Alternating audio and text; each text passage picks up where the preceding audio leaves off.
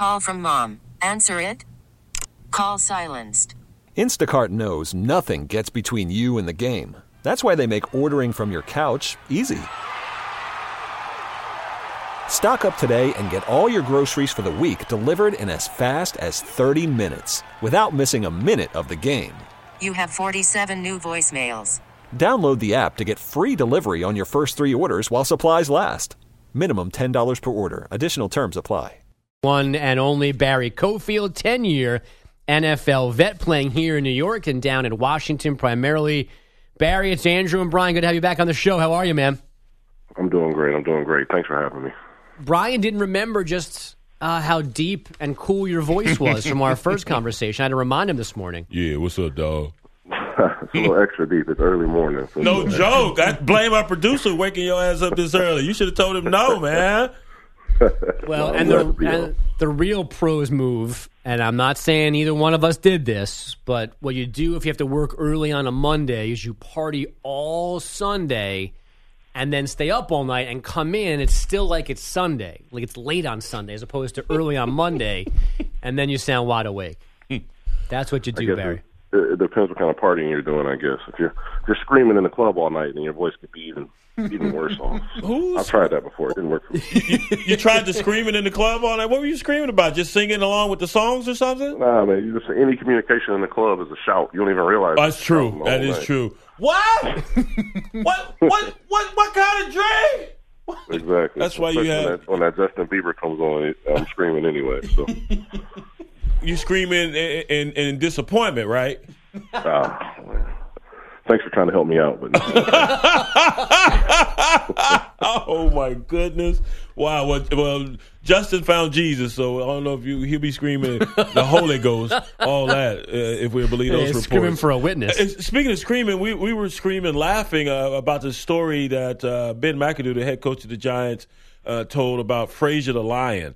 Uh, you, you recall any funny motivational speeches you received during your your ten year NFL career? Oh man, you know one of one of my it, it was kind of funny in hindsight. One of my favorite ones ever was was a Justin Tuck halftime speech that he gave. We were uh, we were down against the the Jacksonville Jaguars uh, at home, a game we were expected to win, and uh, you know he was screaming had a ton of obscenities. That uh, it referenced that they were uh, not only questioning our manhood as football players, but you know they they had plans on you know invading our homes and you know, being with our wives and girlfriends. You know, and- and- and What jerks the at- Jaguars At are. the time, at the time, I think it brought tears to my eyes. I was so fired up, but in hindsight, we we sit around and laugh about it because it was uh it was pretty funny. So it worked for you. It did work. It did work. We came back and won that game. There you go. Played great, and I, me personally, I was definitely fired up. So that that's similar to uh, the program. That scene, the program, where the guy, the linebacker, screaming across the line of scrimmage to the other running back or Absolutely. quarterback, and, and, and said, "You're the one that tried to my sister." Yeah, exactly. exactly. One of my favorite movies growing up. Uh, so I I guess I'll be the one that transitions to the serious stuff, Barry. I, I don't know um, what you thought about Colin Kaepernick going into the weekend, but this weekend we've got Jerry Jones saying that Luke McCown at 36 uh, is a better developmental quarterback than Colin would have been in Dallas. Uh, and Steve Bisciotti is polling Raven fans about what they should do with Kaepernick. Um, what, what's going on in the NFL? Why, why can't this guy find a job? Uh, you make a good point. It definitely seems like guys are grasping for any uh, reason and any kind of logic as to say why they won't sign him. Um, I guess we don't know what's going on behind the scenes, what kind of demands he's making. I don't know if he wants to be a, a minimum salary type backup quarterback guy, and obviously a backup quarterback salary is not a little bit higher than the than the traditional league minimum. But who knows what he's what he's looking for? Um, yeah, I just hear a lot of fans kind of crying out about about what he did, and although I, I understand where they're coming from, and I'm certainly a person that respects the flag and respects the, the military and all those things, it's almost like we're losing sight on why he was doing that. Is it a bigger atrocity that, that that that young man took a knee during the national anthem, or why he was doing it? Because people were being killed in the streets, and you know, people didn't feel safe when they got pulled over, so they didn't know what was going to happen. It was, it was, it, there's really some really serious things going on. and I think he was just trying to take a stand to to bring some attention to that. I think he's already suffered as a result of that. And I think he's by coming out saying that he wouldn't do it again. I think he's learned something. So I absolutely uh, believe he deserves a job. I think he can help a team win, especially when you have a pocket passing type quarterback and you bring a guy like that off the bench. I'm just telling you, as a defensive player, especially a defensive lineman, that kind of changes your whole mindset, really catches you off guard. So I think he can absolutely be a weapon off somebody's bench as a as a mobile quarterback. Barry Cofield, 10 year NFL veteran, New York Giants, hated Washington Redskins. That's, I say that as a Dallas, lifelong Dallas Cowboys fan. And, and Barry, he's definitely been vilified. Uh, speak to, if you would, how difficult it is being – uh, in the position as a professional athlete, and and I, I get so tired of hearing people saying you, you, you, it's a privilege to play when they never say it's a privilege to do any other job. Only if you're a professional athlete, but you bust your ass to become a professional athlete. It's not handed to you. It's not granted to you. It's not a right. You have to work uh, to earn that that roster spot. But how difficult a situation it is for uh, a, a, guy in that position to say, yeah, I want to speak my mind and it may come off as a distraction, but I also need to maintain my employment. Uh, how difficult a decision is that for you? I think it's incredibly difficult because I, I know for a fact that behind closed doors there were a lot of guys that were supporting him. Mm-hmm. There were a lot of guys that absolutely understood where he was coming from across all sports that that really supported, and I think you did see some support come out but there's a whole other level to, to drop that knee in that anthem and you know have yourself on on Sports Center as one of the people who are who was also taking a knee. So I, I think you can see how difficult it was just by the lack of people that that joined him in doing that. Um, you're right. Uh, it is kind of funny how people, when athletes want to change teams, it's like a sin. You know, whenever you do anything, it's almost like you just you're you're not treated like someone who's going from from Coke to Pepsi. Right. That's not a, not an issue. Or if someone from Coke, you know, makes a stand or, or tweets something, it's not, oh, it's your privilege to work at Coke. So mm-hmm. I uh, I completely get where you're where you're coming from on that end. So it, it's always a, a really great balance. It is absolutely a a blessing to be a pro athlete, and it's something that you have to work incredibly hard for. So for someone like that to, I'm think I believe he's smart enough to know that what he was risking by doing that. So it's a it took an amazing stand.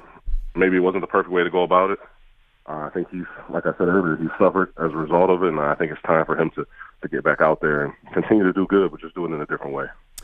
Barry, how much did you hate training camp? Oh man, it's it's pretty awful. It's, awful. it's, it's pretty awful. sugarcoated for you. Now, they the rule changes that they made, where you're not doing two days and you're not out there banging all the time, that makes it a lot more palatable. Um, early in my career, was definitely a little bit rougher. And even going back to college where we were two a day, two a day, two a day, almost every day, it was really, really challenging. So they made rules to make it a little easier. Uh, guys are bigger, faster, stronger than ever. So any day of hitting, you're going to feel it for a couple days. But the fans make it a little bit better. I would say that you know having those fans out there watching and cheering, you go out there like you're putting on a show. It's not like it's it's just a typical practice. And you, you realize that there is a a pot of gold at the end of the rainbow. You can you can see that finish line. So it's something that um, I'm sure a lot of guys would, would would kill for that opportunity to be in a training camp to get a chance to showcase their talent. So you always reason it out that way. And I know you can't you can't ever relax because that's when somebody behind you can catch you. But is it at least a little less awful when you know your spot's secure and you're not necessarily fighting to to stay on the roster?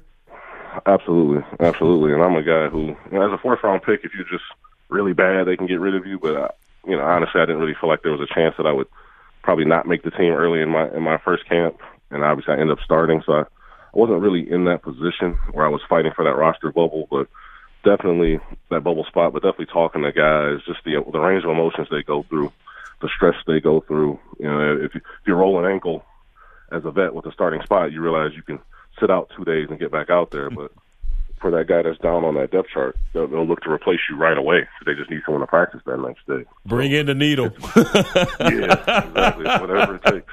Whatever, Whatever it, it, takes. on that on that field, you can't make the club. So there uh, it is. Absolutely. The older you get, the more established you get, and when when you're a starter, and you're really just working to fine tune your craft as opposed to to feed your family is a completely different mindset. Uh, Barry, I've been getting uh, ridiculed as is accus- I'm accustomed to being ridiculed on this show. Uh, no respect whatsoever. Uh, Maybe, about maybe if you had 19 and a half career sacks instead of Oh, one, shut up. we'd respect you. my follow. they think those sacks are easy to come by, Barry. I mean, come on. Absolutely not. Thank you. And then they, and they half in 10 years, and you guys get 19 and a half in one year. yeah, yeah. I mean, they, they change the rules. They make it harder and more difficult. And, and come on. You'd think you'd and I was an stumble eighth into- round pick. Shut up.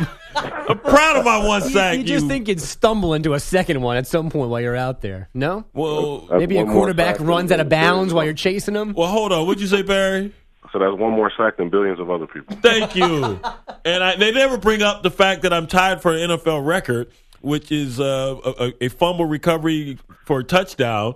I'm tied with a whole bunch of people, but I'm still tied for the NFL For what? record. The longest one? no, Just having Re- one. returning a fumble for a touchdown. No one's returned more than one in a particular game. Oh, okay. Yes, there's, there's tons of us, but I'm in that number. But you guys never seem to bring that up, so the hell with you. Anyway, my point is I'm in ridicule because I shared some information about the New York Jets and how optimistic the coaching staff is with this roster. And everyone's like, "Well, you look at the roster. There's really no sexy names on there. You know, Brandon Marshall, he's now gone. He's with the Giants, and they've gotten rid of this receiver, and, and they've got offensive linemen retirement and who, retiring who've been there for a long, long time. And so, my point is this: Have you been on a team and you you won a Super Bowl, so you were on a team with with some, some great players here and there. But have you been on a team throughout your career where you may not have all the luxurious names on there, but it was a more cohesive unit and a team that worked better together, and, and, and you were went out and, and you did some mighty good work. Oh, man, I would, probably the best example of that was probably maybe Robert Griffin III, his rookie year. Mm-hmm. Kind of caught some people off surprise, uh, you know, by surprise, off guard. Obviously, he was a big name, but we didn't have a ton of other big names on that team, and we ended up winning the division that year. And if Robert wasn't hurt, we feel like we could have made a little bit of a, a further run into the playoffs. I would say that's uh, probably a, the best example of that. Just a collection of guys where you have young guys that are hungry and talented, and you have vets like myself. I was a co-captain, London Fletcher, guys like that that can help uh, help steer the ship. I think that's probably the best example. In New York, we had a lot of talent. Yeah. We had a lot of talent, big names, and we were successful. So I'm, I'm not here to to ridicule you like everybody else, but that Jets roster, wow. it's, other than that defensive front that I really like a lot, it's, it's really What? are really going to have to step it up. Let me just say that. All right. Well, I'm not. I'm not saying I was optimistic. I was just reporting what I heard. I report. You decide. Okay. That, that's all I was doing. But now it's like I'm. Everyone is uh, uh, hitched me to the wagon of the Jets, and that's not what I was trying to do. Okay. You know, I, I honestly do believe that those coaches believe that. I've actually been on teams that, or my first year in Washington, where we weren't very good. Uh, we, uh, Coach Shanahan was really building the roster. And like I said, in year two, we were able to win the division. But when you're in that in camp, you, you really feel like you can do anything. Mm-hmm. Like it's almost like everybody's drinking the same Kool Aid. If you have if you have any decent coaching, you really do believe that you can be successful. You're practicing against each other every day, and everyone's still an NFL player, so the practices are still intense Right. And you really do feel even in preseason, you're not getting the best shot from the other teams. You really do feel like you you have a puncher's chance, but that uh that reality can set in really fast in the regular season when when you start playing these other teams and, and seeing what's going on. Yeah. You can you can get shocked back into reality really fast. But I honestly do believe that the Jets coaches that they probably are getting great work. Not a bunch of big names, so guys are out there really working hard and playing fast and trying to prove themselves and I believe that they uh they they they, they believe what they're saying. I guess along those lines, when you read that Blake Bortles is throwing picks and Mitchell Trubisky can't take a snap in Chicago, how much does that scare the defense? Like, oh man, that guy might actually have to play for us at some point during the season. when it's the quarterback, it can be scary. I, I will say that. I will say that. Um, I was spoiled in New York with Eli uh, bringing his lunch pail every single day. So when I got to Washington, I think we played three or four quarterbacks that year before Robert came in. Uh, you could really, at times, it was scary to see some of the balls that were that were going up in the air. So, uh, especially when it's a young guy and like a Trubisky, you have hope that he can he can get better. He can figure it out because uh, you know, as a rookie, that jump to your second year can be a huge can be a huge jump. So it could it could be a rough year, but I think that those guys understand that he's got a ways to go, but they see his talent.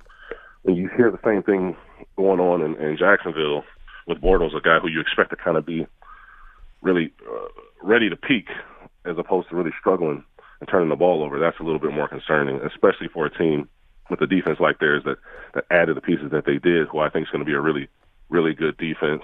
Uh, they got the running game, trying to shore it up with with Fournette and some some additions on the offensive line, and bringing in my old coach Tom Coughlin. I think that was one of the more underrated acquisitions of the offseason, them adding him to their to their front office. I expect him to be very much improved, and I feel like Bortles has the weapons. So I really want to see him take that next step, and they can contend for that division. Go back to bed, man. Yeah, great stuff, Bear. We appreciate it. Come back again soon, okay?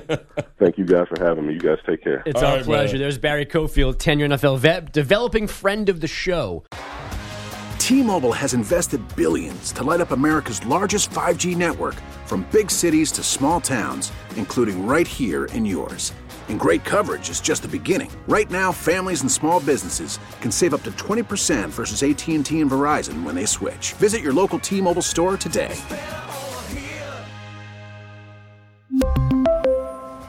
Plan savings with three lines of T Mobile Essentials versus comparable available plans. Plan features and taxes and fees may vary.